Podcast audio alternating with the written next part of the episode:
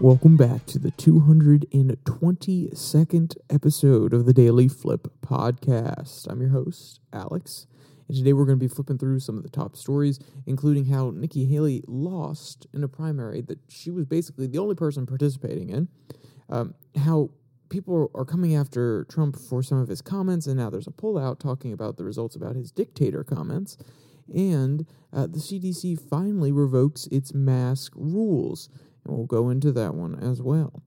And of course, we will end today with our daily delight, a story meant to leave you feeling positive, ready to take on the day. Now, that's enough rambling from me. Let's jump in to our daily debate. So, just a personal question. If you were running for any kind of office, and let's say that you're doing it at the state level and they have different county elections on different days to assign voters. And, you know, it's like a primary, so to speak. Uh, and one of the counties where you're not necessarily thinking you're going to win, but you still think, okay, well, uh, normally they do a caucus, but this year there's something a little bit different. The, the process has changed. So there's actually two separate kind of uh, caucus and a primary, two separate metrics, and you're the only one in the primary. So you're like, okay, at least even if that doesn't count towards anything, I can say that I won this. That uh, Repub- that Republicans or Democrats in this particular district decided to come out. They got behind me, even though they knew it wasn't going to change anything. It wasn't going to affect the outcome of the overall election. Uh, and then you lost would you be happy, sad? Would you just drop out at that point? I don't know. Um, I personally would say, yeah, you need to be gone. But maybe I'm getting a little too far into our first story. So let's just jump into it. And the story comes from Fox News with the headline Trump wasn't on the ballot, but Haley's loss in Nevada of the Republican presidential primary. And um, yeah, yeah, she she did not I, okay, I the whole idea that Nevada and the United States GOP, so the entire GOP, the national GOP, we're at odds here is also something very interesting, and I talked about that a, a little bit previously, so I don't want to go into that one for too long. But the idea that the state GOP was just being rebellious and did something different, I do think that's that's interesting. I think uh, if state de- democratic groups did the same thing, uh, you know, I can't say the DNC because that's the national uh, party or the sorry the national committee. But the point being, like New Hampshire, when they said, okay, well, we still have to hold something, even if it's not going to count for delegates. So there there has been this sort of like state sentiment trying to push back against the national party telling them what they can and can't do. But this one was even more interesting cuz unlike the New Hampshire uh, party in for the Democrats saying, "Oh well, we just we're going to have to hold this primary anyway, even if the DNC is not going to count it." It's not only in Nevada that they said, "Okay, well, uh, we're going to go with our original plan, which is uh, the primary. But then the GOP also comes in and says, no, no, no, no, we're gonna we're gonna stick with the the caucus system. So it's not even like, oh, there's just no credit here, but you can vote whoever you want in this one particular primary. It's no, there are two different segments of the party, the state level and the national level, that are holding technically two different types of elections in order to determine who gets the primary votes, even though one of them doesn't actually matter. And I just thought this was absolutely wild when I first heard about it. And for those of you who haven't heard about it, uh, Nikki Haley was not in the caucus. Pretty sure at this point it was only Donald Trump. Uh, maybe there was one other person, but I'm pretty sure there wasn't because it's like a 50 $5,000 fee in order to uh, be a part of the caucus. There was one other gentleman running in the primary, I believe his name is Binkley, and uh, he, he didn't do well either.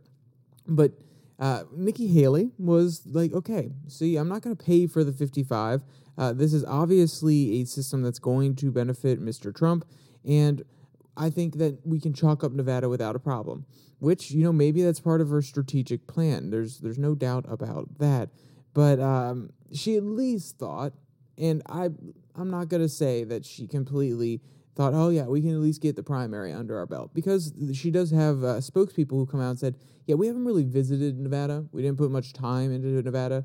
We didn't expect much out of Nevada, but you could at least probably expect that hey, okay, we're going to have a little bit of recognition in the primary itself, but um, no, no, that's not actually what went down.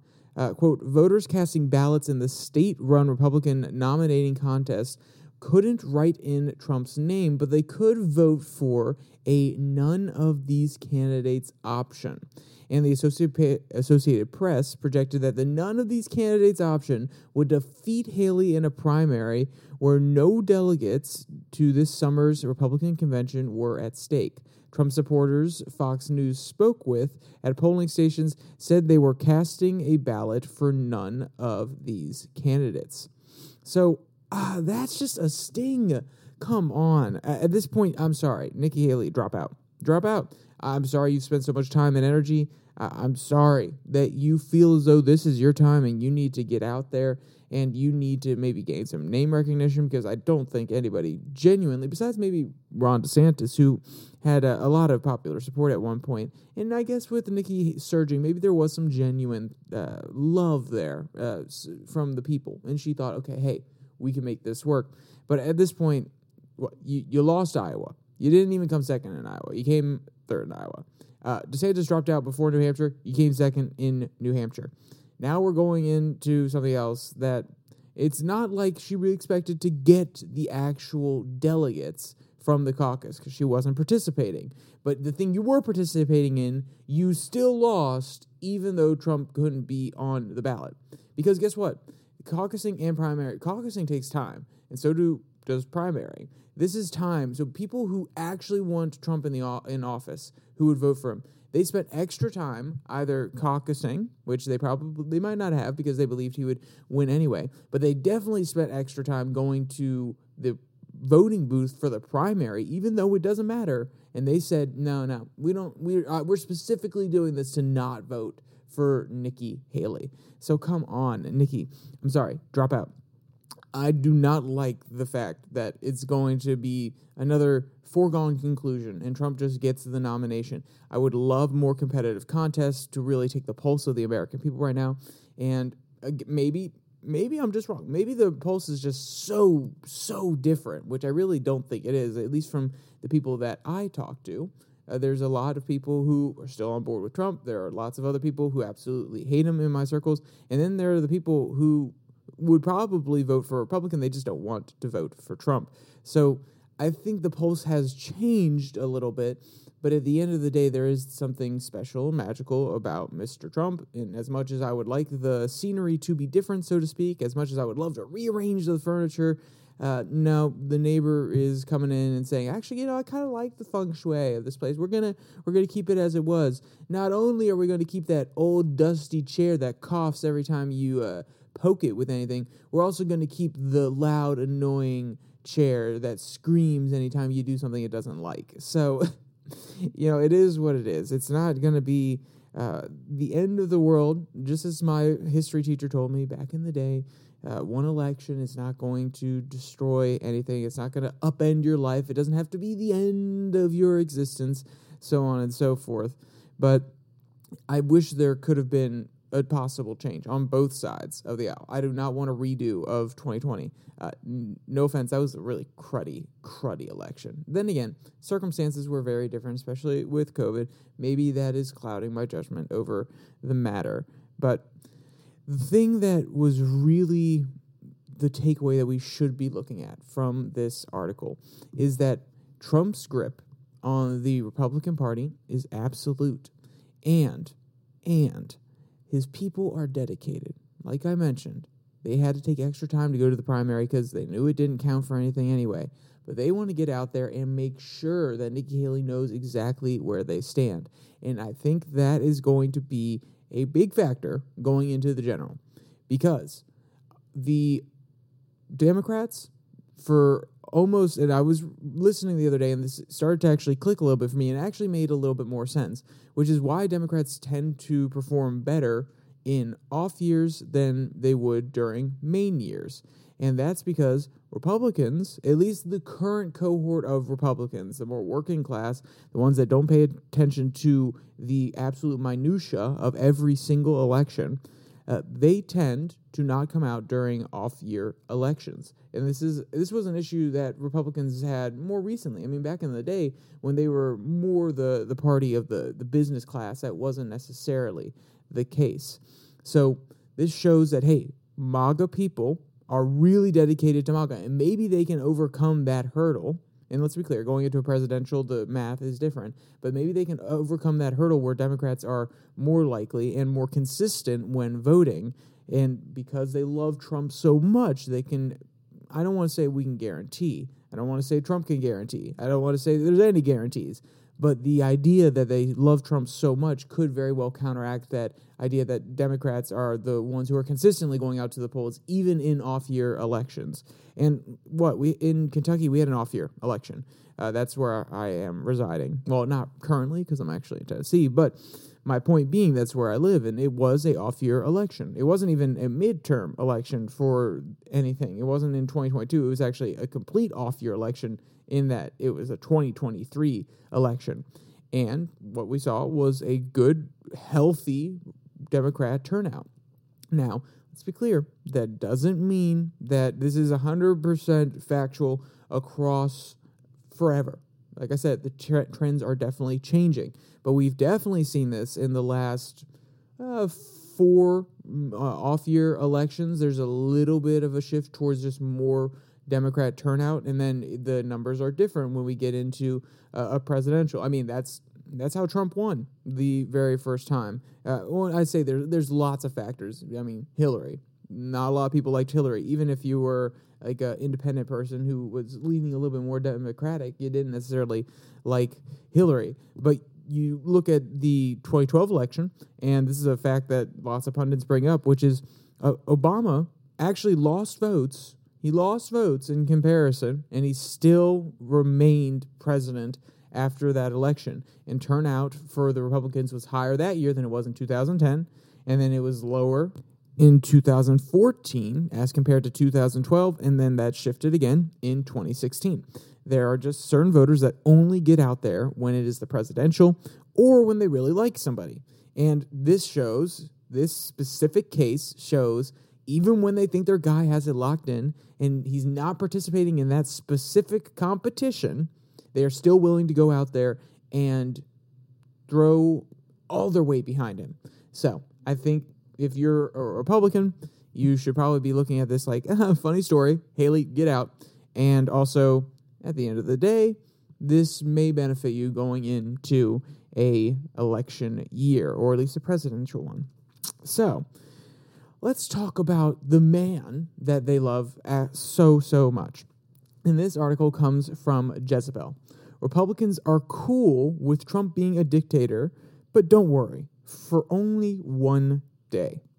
So, one, um, let's work from the premise, and they, let's be. I'll be clear with you. The author does mention the rest of the quote.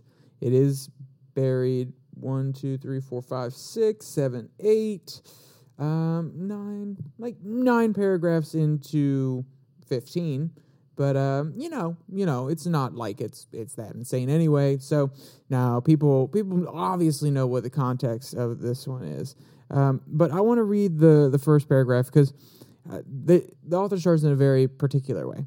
Quote, we already know Donald Trump supporters wouldn't care if he shot someone in the middle of Fifth Avenue, so I suppose we shouldn't be shocked to learn that they also would be cool with Trump saying he'd like to be a dictator if he was elected for a second term in November, but just for one day.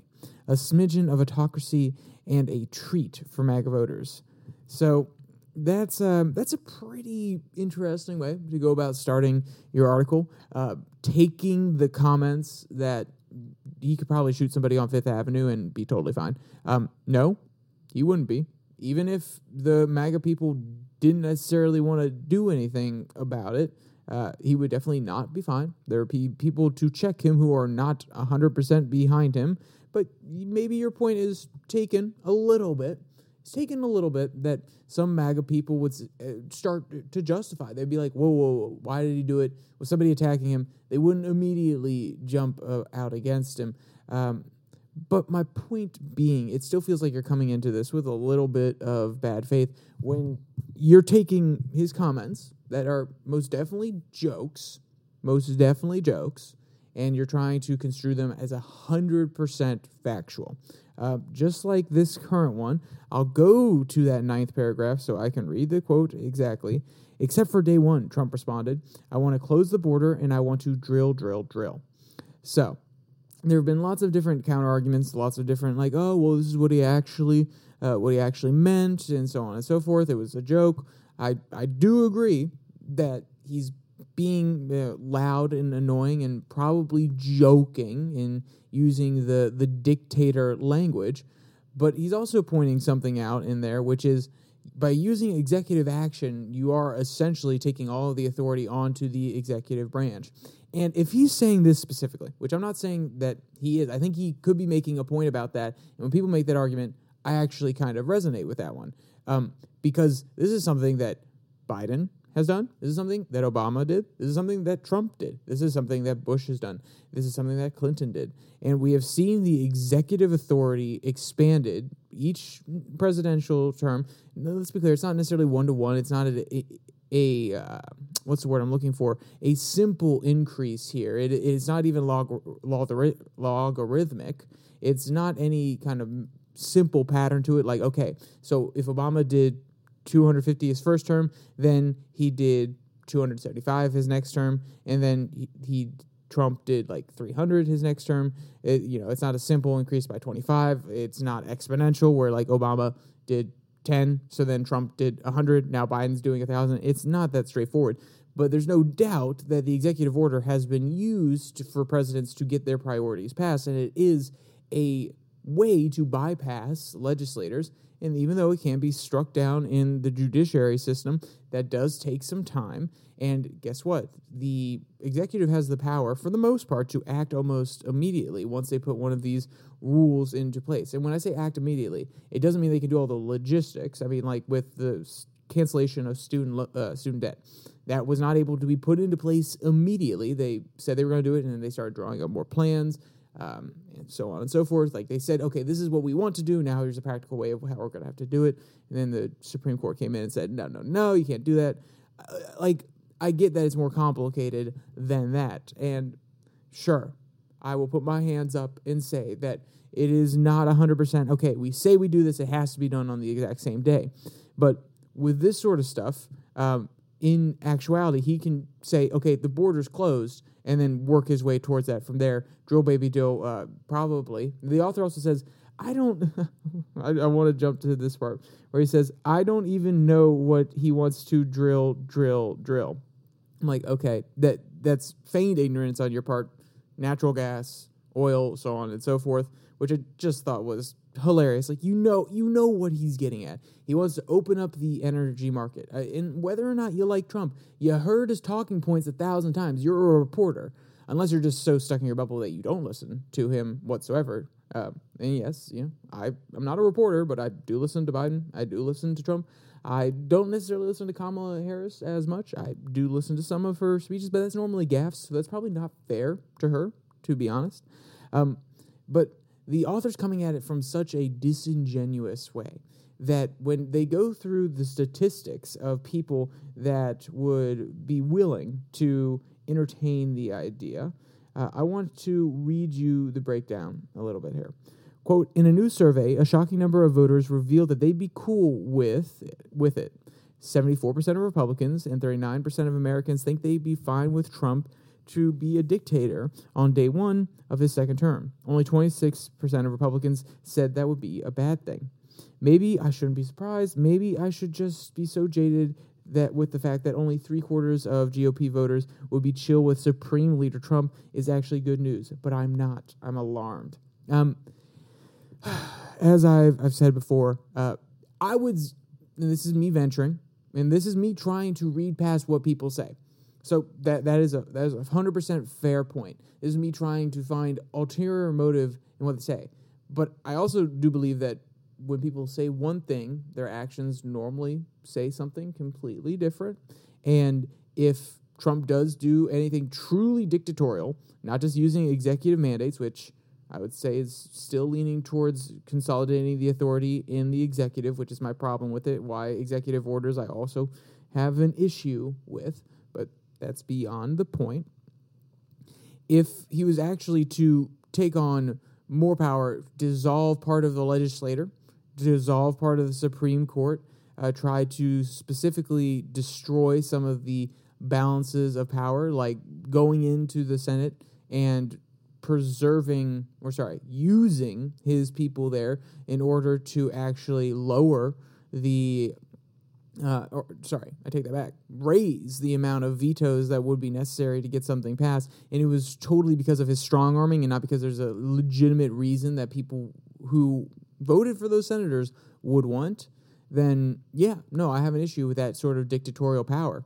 Because if you raise that veto count to uh, more than 66%, then, or sorry, the overriding of a veto count when it comes to how many votes they would need in order to override one of his vetoes. If he raises, if he asks them and basically force them to raise it to 90%, then yeah, no, that, that's going to be extremely hard. And he can just veto whatever he likes and basically have his way. And if he uses the military in order to uh, fulfill his own ends and not the protection of the United States people, then yeah, yeah, I could see that being a, a serious issue. And when I say protecting his own, protecting himself, yes, I understand there are situations where uh, he's going overseas, needs it, when he's going certain locations that he needs it, when it comes to having the military around the White House to protect him, so on and so forth. But what I mean is to reach his own political ends, not just the f- defense of him as a president and a sitting figure within the White House at the in the United States of America. I could see that being a problem, but I genuinely think a lot of the people who responded here saw it as no, he's going to either one, the people who are really, really into it understand the policy uh, that he's probably going after. I'm going. He's going to be a dictator, in that he's going to use executive authority in order to get his way and get it done right off the bat to open up the energy markets. Uh, we just talked about how Biden's trying to limit the amount of uh, liquid natural gas that actually can be exported from the United States and the new projects that can be drilled. So maybe stop those restrictions, uh, start up the remain in Mexico policy once again, so on and so forth. These sort of things through executive action. And that's how some people are going to interpret it. Some other people are probably going to interpret it as a, just a straight up joke. Like, oh, yeah, no, he he's obviously kidding. I'm just to be a dictator. I'm to be a dictator on day one and just day one. Like, yes, I know that's kind of like a demented Trump. I'm I'm sorry. I I didn't mean to sound so terrible and do it so bad, but yet I did. So I don't know why I kind of went into a mini Trump there, but my point being, I think a lot of those people thought it was an absolute joke. And then there are some people who probably like, yeah, I like the strongman theory. I don't doubt that there are genuine people out there who like the idea of a strongman, especially when we have a really weak person in the presidency right now. And I'm not saying like Biden is like physically weak. I don't know that. I haven't gone and tried to push him over, mainly because the Secret Service would come for me and rightly tackle me to the ground if I'm trying to push over the President of the United States. But my point being, when you have a weak president who makes America look bad on the, not just domestically, but abroad, then there is this countercultural idea where, where they're trying to push for a stronger, more well defined, and how should I say it without sounding terrible?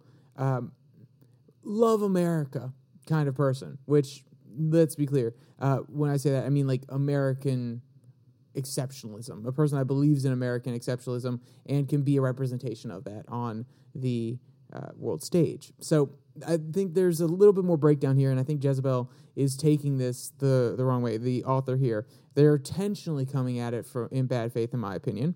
And the best example I have is literally one splurge, one little one little section, the entire, not even the entire quote, just the extra one second of context. Because for the first part, they said, "I would be a dictator except on day one," and then they add the rest of it nine nine paragraphs in you should have put it up at the front, even in the byline. This is what he said. and then from there break it down and explain how the study was taken. If the study was taken, which it was, which is Trump said he wants to be a dictator on day one. What do you think about that? For day one only. What do you think about that? And they don't get provide the other context, which is why he wants to be a quote unquote dictator, what he's going to do with that power, then it may actually shift which way people are voting. I think the the breakdown here for Democrats was about uh, 24% said it was probably good, and 77% of women, 82% of African Americans, and 91% of people who voted for Biden in 2022 supporters all said it was definitely bad or probably bad. So, one of the two bad categories. If you explained the things after, where he said, Hey, I'm going to do it so I can shut down the border, I think you could peel away some people, especially with the current immigration crisis. I think you could peel some people away and actually get them to say, I don't know, or maybe it's good. So I, the framing of the poll has a lot to do with it. I understand why Jezebel reported on it that way, but also when you disingenuously just disingenuously come in and don't provide all of the context for the moment and then describe the polling data, I, I just think that it's coming in in bad faith. Uh, that's besides the point. Uh, we have one last article, very, very quick one, and it comes from Just the News. CDC overrules mask advisories and its own research finding no difference between N95 and surgical. So, hey, you heard it here, guys. I don't know if you heard it first here, but you heard it here, guys. The the N95, the whole mask ordeal, it's it's over. Oh wait, my bad. I should have been saying this like seven, eight, nine months ago, maybe even a year ago. Yeah, it's been over for quite some time. Maybe this will actually uh, get the people who still walk around with masks to reconsider their decision. Then again, it is America. You are free to do whatever the heck you want. If you get a few side eyes, just don't be surprised, though, uh, especially when this sort of thing comes out. Uh, quote, Nearly a year ago, the respected research collaborative Cochrane drastically reinterpreted its own systematic review of randomized controlled trials on masking in response to media pressure and deeming them inconclusive after the review team found that the masks make little to no difference against COVID 19 or influenza. The Center for Disease Control and Prevention is following Cochrane's lead by publicly pressuring its advisors to revise their recommendation on masking in healthcare settings, which are based on its own systematic review of now undermined CDC preferences. It could backfire on the feds. The White House promises and to authorize boosters for the Food and Drug Administration had, that they had evaluated reportedly led to the agency's top two vaccine regulators resigning. So what they're saying here is if the COVID 19 is actually downgraded by whether or not, by its protective status, like, oh, you have to wear this, like, oh, it's so bad that you have to wear masks. And, you know, that's still tricky, but if that is the case, then there could be an argument made that actually, hey, we're not necessarily in a state of emergency. There doesn't have to be an emergency authorization in order to get these vaccines out there. Now they can undergo more scrutiny, and by vaccines, I mean boosters at this point, because uh, some companies still pr- are producing like new vaccines, but for the most part, a lot of this uh, emergency authorization is going more towards the established companies that have uh, vaccines already out there and they're doing boosters. So we'll see how this one all pans out. But I just wanted to bring you the great news. It's officially over. You can see somebody else smile again. You can go out and take a selfie and be smiling in your Snapchat. I mean, guys, guys, this is. I can't believe it's been so long. I haven't seen somebody else smile. Oh, wait. Yeah, no, we were over that as the populace. Well, you know, at least the leads believe they're doing something good by finally revoking the uh, mandate or at least revising their guidance. So, with all that said, let's jump to our final story, which is our daily delight. And this one also comes from Parade Pets. I know I've been doing a lot of Parade Pets recently, um, but this one was pretty interesting. Uh, fresh litter of golden doodles trying sparkling water for the first time was too funny. So this owner, he's like, you know what? I'm gonna prank my golden doodles. I am going to make them drink this spicy, spicy water. And yes, I know. I actually don't like the characterization of sparkling water as spicy. There's just some people around me that do it. And when I saw this article, I was like, oh, okay. The author also calls it spicy. Interesting, interesting indeed. Maybe the person I'm referring to, if you've made it this far, you know who you are and the author are, friends in some way. Maybe the author is actually an undercover author who is my friend, and they put this out there because they know I use par- parade pets. Probably not. But my point being, it's kind of funny. So, quote, the harmless pranks will absolutely never not be funny. Whether you're giving a baby a lemon wedge or tricking your puppies into fetching something that was never thrown, it's bound to land well with the masses. On February 1st, one dog dad took it to the next level. He decided to give his newest litter of golden doodles a bin full of sparkling water to try, and the results are definitely not disappointing. And he goes on to talk about how they react. Uh, also, advisory don't let your dog drink too much sparkling water, mainly because of the carbonation that could affect their tummy a little bit. But the point being, the reactions are absolutely hilarious. And if you want to see the videos from this article, want to read this article, or read any of today's articles, there'll be a link in the description below that like and subscribe button. Also, down there, you can find the podcast on Spotify, Pocket Cast, Google Podcast, which I know is going away, and Podvine, as well as the Twitter handle at Your Daily Flip, where I post a Twitter tirade every Tuesday and Thursday. So, with all that said, there's only one more thing to say stay safe, don't die.